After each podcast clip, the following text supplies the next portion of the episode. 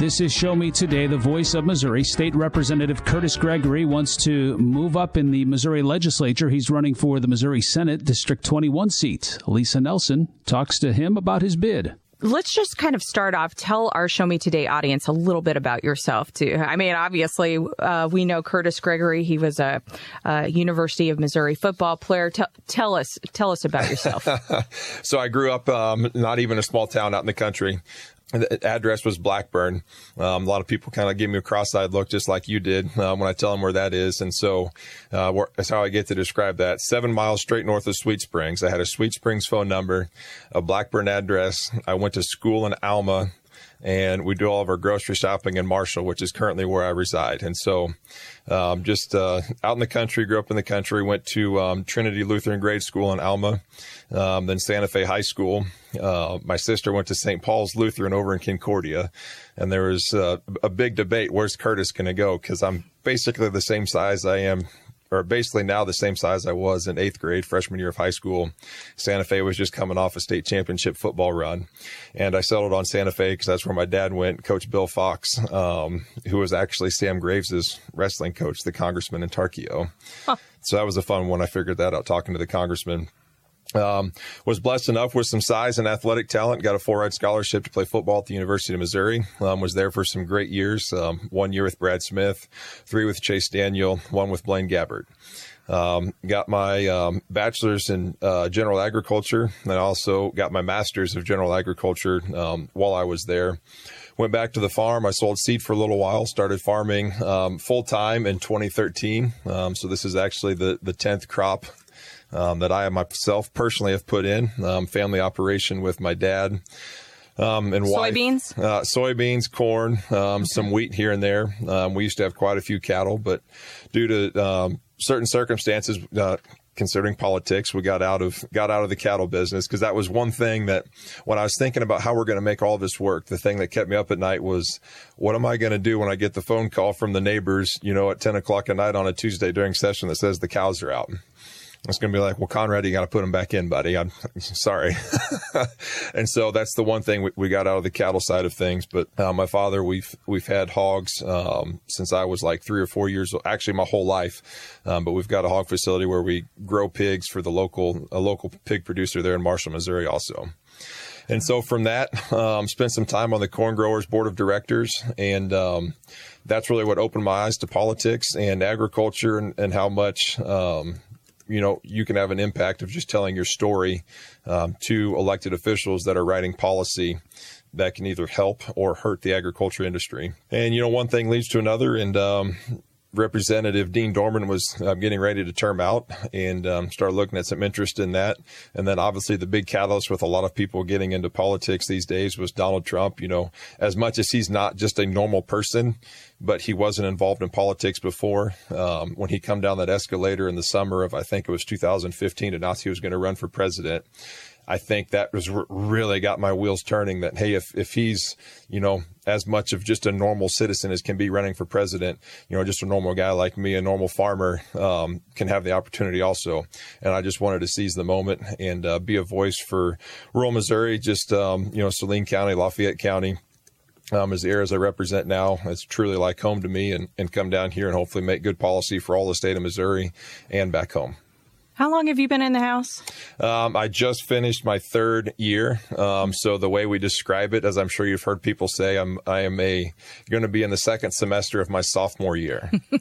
How do you bring um, your football game to politics? So since we're talking about sophomore year, you know. Uh, that, that's I'm trying to connect that connect the two. Um, you know, it's it's a, just a big big learning curve. You know, I went from playing one A football to Division One college football, and uh, the speed of the game and everything is quick, and so there's definitely a learning period. Um, you know, if you want, if we really want to get into using football terms, we'll use that that first legislative session. So for me, that would have been, I think, 2021. We could consider that like a little bit of a red shirt year where you get in and, you know, figure out where the office is and committees and, you know, how things work and, and, and meeting folks. And I was actually lucky enough to get one of the bills I had filed across the finish line uh, my very first year. So that was a great learning experience. And, and so now, you know, if we want to go down this road even further, you can say that as you're into your sophomore year, you turn into more of a starter and contributor and uh, someone that, you know, older and younger guys look up to um, for advice and, and um, how to get stuff done and work with people. And I feel like that's what I bring to the table a lot is, you know, I worked with a lot of different people um, on the football field, uh, different socioeconomic status, um, race, you know, religion, um, the whole nine yards and the gamut of it. But at the end of the day, on, on Saturday nights, there was 11 of us off the field at the same time, and none of that mattered. We're just trying to move to a certain goal, and um, that's what we got to do down in Jeff City. Is you know, take all those things, throw them to the side, and make good policy for the citizens of the state of Missouri you were talking about getting a bill passed your first year. Talk about some of those uh, key bills that you have been able to get off, get across the finish line since you have been a state representative. Uh, so, so some are definitely bills. Um, some were amendments. Um, one of the big amendments that has getting a lot of traction um, and a lot of press last year, and then this year now with what's going on with NCAA is name, image, likeness, um, to where college athletes can um, receive compensation for you know going out and doing an ad for the local car dealership or, or a restaurant in town or or something along those lines um, type deal. And I just think that's neat. It gives the athletes an opportunity to go out and earn some money for something that um, they're able to right now. You know, they're at the height of some of those guys are at the height of their career, and they're not going to make it to the NFL. Um, and so the ability that these guys are going to be able to go away and put some money in the bank for their future um, I think is is huge. Then, as far as other bills, I played a part in the big ag bill um, that the governor signed um, last summer in special session. The bill, my very first year, um, was an insurance piece. It was geared towards uh, the Amish community and certificates of self insurance. And then, as you've been in the Capitol now, you know that simple bills can turn into large bills and get a lot of pieces attached to them. Um, it first passed on Senate Bill 6 in 2021, and then it was like the Senate forgot hey, there's a few more provisions we want to do. So they brought mine back up, threw those on there, sent it over to us, and um, we were able to get that done. I've touched on some healthcare um, issues. Um, last year we got a big one done, and um, you know, I just feel like we've done a lot of really good things. Some things that I'm sad that we haven't gotten across the finish line is public school open enrollment. Um, Representative Brad Pollitt has carried that one. I think that makes a lot of sense to where, you know, the school districts are going to be able to opt in to accepting kids. You know, I think it's uh, odd that we're still defining where you can go to school at based on, you know, your zip code or school district, you know. So just a lot of fun things to look at, but that's one that I wish that we could, uh, you know, get across the finish line. Well, what would be your focus if you make it to the Senate? Like, what are some of the things you talked about open enrollment? Any other um, focuses, priorities that you would make? You know, it was being coming down to Learfield, where you know we've got brownfield, and in doing this show today, I was trying to look up just some statistics. I was at a fertilizer plant opening in Higginsville um, recently, where they talked about specifically Lafayette County being in the top ten for corn and soybean production, while Saline County is number one in planted corn acres in the state of Missouri. And so it's just natural um, that agriculture would be, you know, one of my top focuses. Um, the business climate, um, you know, staying out of small businesses' way um, to let them, you know, go and prosper, um, so to speak.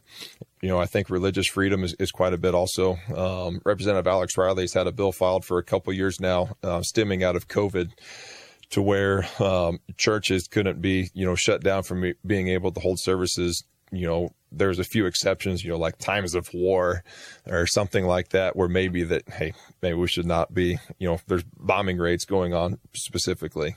Um, but, you know, unfortunate that we haven't been able to get that across the finish line yet either. Um, but for me, mainly agriculture, you know, small business, um, a lot of small rural communities, um, keeping this broadband expansion train going. Um, one of my roommates said that he was on the broadband you know committee or, or task force when they looked at that, and uh, he said all of the counties that lost population, like your biggest population decliners, don't have good access to rural to, to broadband internet, and so I think maybe that's going to be key to uh, saving small rural rural Missouri is getting broadband out there because you have these people that want to open up small businesses, but yet they can't run a credit card machine, and uh, maybe you've got folks in the city that want to come out to you know a small town and open up a business in one of these nice, beautiful historic buildings we have in some of these small towns, but they don't have the internet to be able to run the business like they want. All right. Uh, State Representative Kurtis Gregory is running for the Missouri Senate in 2024. He joins Show Me Today to talk about his Senate bid. I'm Alisa Nelson. I, I know Representative Doug Richey of Excelsior Springs. He's also running. Is there any other candidates that you know of in the race at this point? There are not, not at this point. So, what do you think sets you apart from him?